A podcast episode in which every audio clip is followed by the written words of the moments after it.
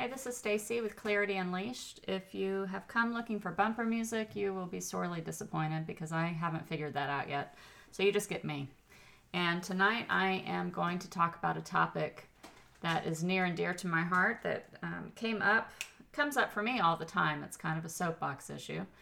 Uh, however, it came up last night when I was at church. It really started bubbling up, and we it had nothing to do really with what we were talking about at church. The message was a great one, and it was on Acts 15. It was about circumcision, and it was um, it was about how Gentile men do not have to be circumcised in order to claim their salvation.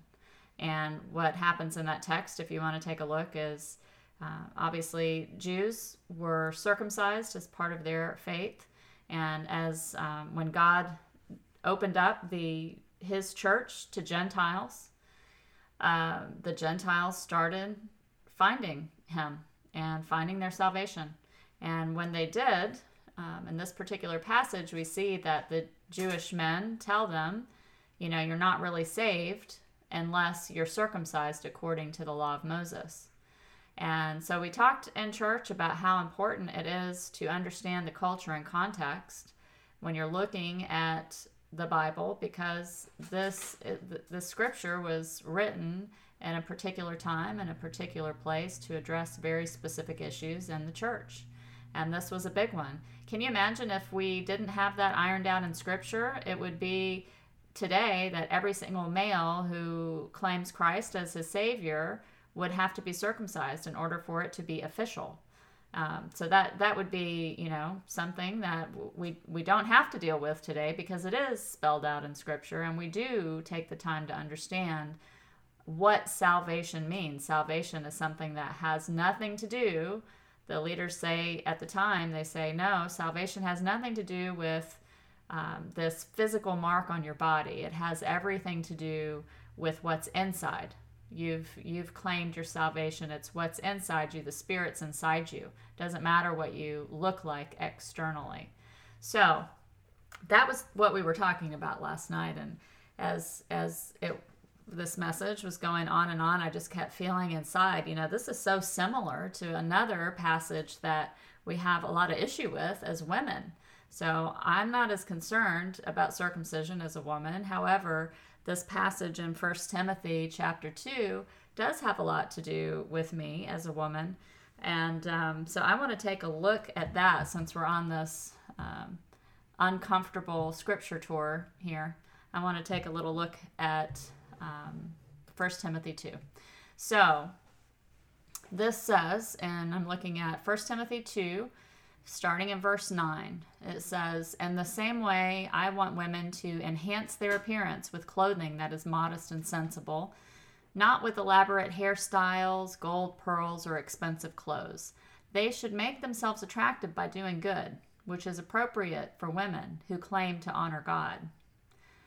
So I think, you know, similarly to the circumcision text, when we think about what salvation means, and it has nothing to do with what you look like outside, then this this makes sense. It's very comparable. It doesn't really matter, you know, with the women. Are they dressed to the nines? Are they, you know, they just need to be modest and sensible. It doesn't matter if they've got elaborate hairstyles, gold, pearls, or expensive clothes. They should make themselves attractive by doing good, which is appropriate for women who claim to honor God. So that makes a lot of sense. It makes a lot of sense in Acts 15 for the men that this mark on their body doesn't matter. Makes a lot of sense here that what women wear uh, doesn't doesn't really make a difference. Um, it doesn't uh, signify their importance or their salvation. But that's probably not the most controversial piece of the passage. Let's keep going. A wife should learn quietly with complete submission. I don't allow a wife to teach or to control her husband. Instead, she should be a quiet listener. Adam was formed first and then Eve. Adam wasn't deceived, but rather his wife became the one who stepped over the line because she was completely deceived. But a wife will be brought safely through childbirth if they both continue in faith, love, and holiness together with self control. So that's a lot of information right there. And it's uh, these verses that have impacted women um, throughout the church in the U.S. and abroad and have um, determined, been used as determining factors for what women are and are not allowed to do in the service of the church. So that's why it's important to me as a both a woman and a woman who has the spiritual gift of leadership and a drive to ministry leadership. This is something that I do struggle with because on the one hand, I know what I'm called to do, and on the other hand, I know what I'm permitted to do and um, that's a that's a big stumbling block for me. So I want to I want to explain to you how um, the, some of the information I have on the context and the culture here, so that you will be able to understand as I do what's really happening. And one of the first things I want to point out is that the the um, the tense used in this particular set of verses is singular. So it's a wife, and not all wives. That word wife, even, can be um, translated to woman. So it's either a wife or a woman. It is not wives and women. So let's just stop there and let that sink in a little bit. This is a set of verses that's addressing a particular woman in that church in Ephesus. So, why would Paul go to the trouble of writing a letter? And I know that there's some controversy about whether he did or not, if this is really his letter or not, but let's just say yes. Why would he? Why would he go to the trouble of writing this? Well, similarly to what happened in Acts, he's correcting the gospel, he's correcting the message of the gospel. So, what would be happening in Ephesus at this time that would make him need to do this? If you look at um, some links, and I'll provide some for you, in Ephesus was one of the seven wonders of the world. It was the largest temple to Artemis. This is a pagan cult to the goddess Artemis, and there were various things that were taught to women in this cult. It was a huge deal. It was the seventh wonder of the world, one of the seven wonders of the world. A lot of people traveled specifically to the city of Ephesus to worship. It was a it was a huge moneymaker, if not the biggest moneymaker for this town, for the city. So um, the culture was driven by Artemis worship. Artemis was known to her followers as a savior. In particular, she saved women during childbirth. If women uh, women at that time had um, a great deal more, they were more likely to die in childbirth, and uh, that was a huge just like it is today, it's still a huge concern safety of the mother and the child during childbirth, and it was then too, but the mortality rate was much higher. And women prayed to Artemis for for their salvation because she was a savior, is what she was referred to as. So they did pray to her to save them during childbirth. Additionally, the culture, the pagan culture at that time, um, talked about the creation story in a whole different way than what we read in Genesis. The creation story, as taught by this cult, was that woman came first, not man. And that woman was not deceived, man was deceived. So you can tell it flips Genesis completely on its head.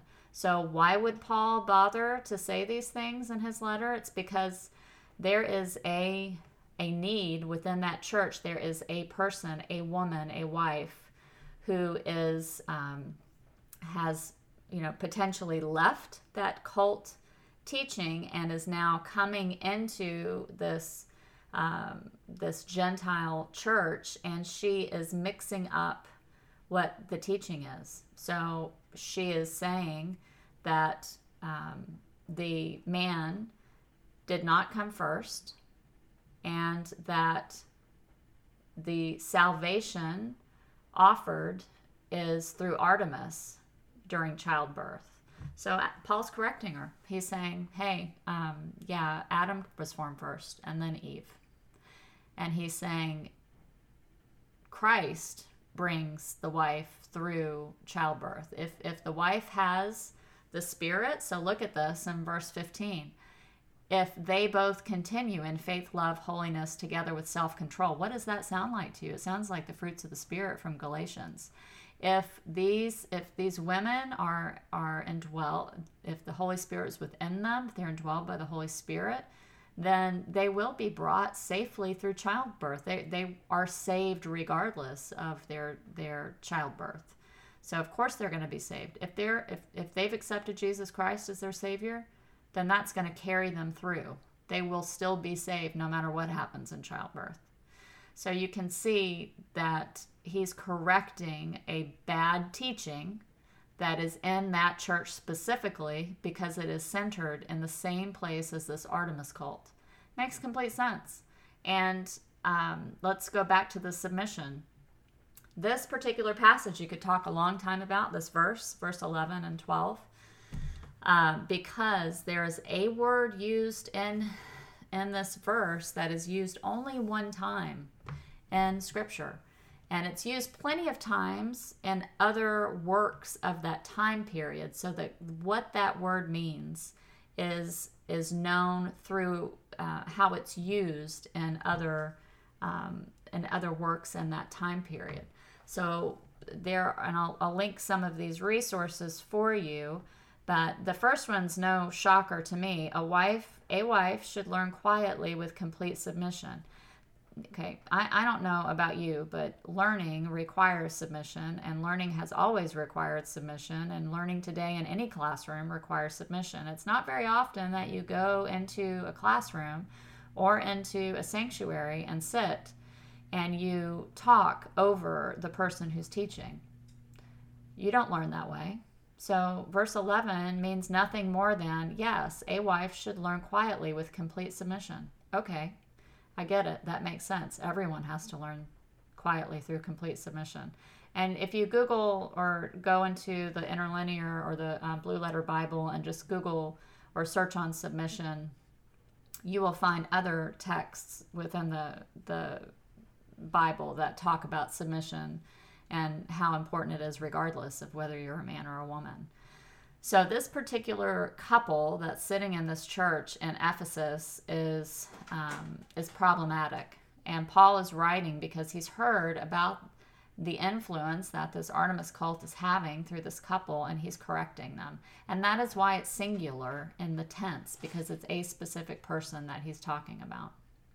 So I just want to um, leave that there for you because it's uh, it's a shocker for me that we um, read that so quickly without the context and the culture that we apply in other areas of Scripture.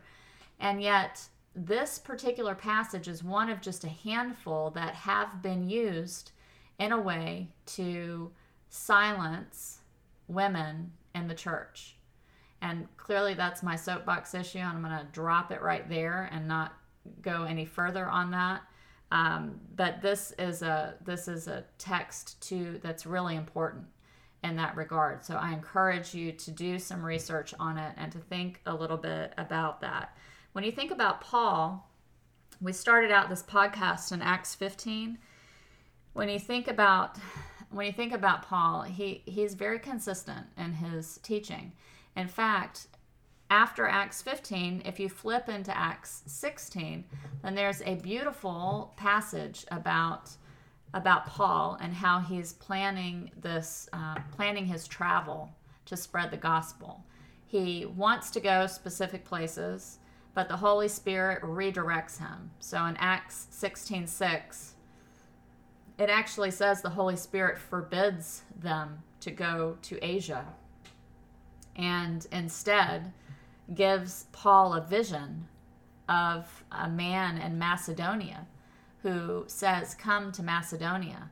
So the Holy Spirit completely directs Paul's path, and Paul and those traveling with him um, end up in uh, Philippi. And it's Paul and um, Timothy's there as well as Silas, and they they go to Philippi and they the the town is too small for a synagogue, so they are looking for the river and go on Sabbath to the river where they assume people will gather to uh, for for their services. So they go down to the river and, and they don't find men and women, they just find a group of women assembled there. So Paul, had he not believed in um, women learning, being saved, and um, furthering the gospel, he might not have walked right up to him them, but that's what he did. He walked right up to them and he taught them. Lydia was in that group of women, and she becomes the first European convert to Christianity right there on the spot. It says in Acts 16 14 that the Lord opened her heart to, the, to respond to the things spoken by Paul. She is saved, and he baptizes her immediately right there. He baptizes her Acts 16 15. She and her whole household were baptized. And Paul and Timothy and Silas go, were on their way to go to her house to stay with them. Turns out they were imprisoned, and this is the passage about um, Paul and Silas in jail and, and what happens, and it's an amazing story. Um, but at the very end of Acts 16, when they are released from prison, they go back to the house of Lydia and they when they go to the house of Lydia, they see the brethren and they encourage them. Lydia starts a church. They've helped her establish the first European church, and she is the first European convert.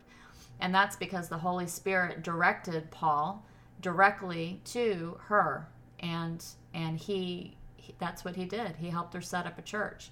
So I find it very hard to believe that the same Paul that did this amazing work and set up Lydia here as as as the um, as having the first house church in Europe that he would suddenly be against um, women teaching.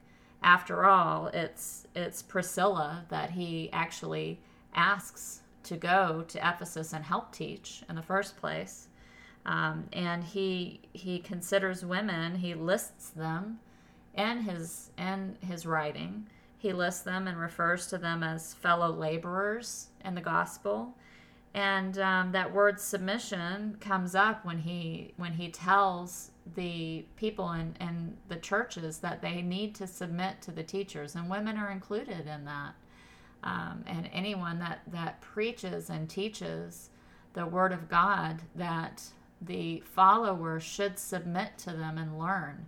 Um, just like in Ephesus, they need to turn from their old ways and learn uh, what the gospel teaches so that they can be saved and that they can go and tell. So, we went from circumcision to childbirth and all kinds of interesting places in between. I really do um, hope that you've enjoyed this podcast. I look forward to hearing what you think about it, particularly if you're a woman of any age who has any any aspiration to teach um, in the church and this has impacted you, I would love to hear your story. So please just reach out to me and I would love to hear what you have to say. Um, there's a there's a need to talk about things like this because if we choose if we make the choice to read this particular text in context then it means that we may need to make some changes in churches today and that i know will be difficult because when you break out of um, break out of of a place where women have not been permitted to teach more broadly than women's ministry or children's ministry if you make the choice to to make that change that requires a lot of, of effort and work and thought and teaching. Um, but it requires truth as well and truth sets us free so I look forward to um, to getting your feedback on this podcast and and also just uh, furthering the discussion. So thank you very much for tuning in. I really appreciate your time and look forward to hearing from you.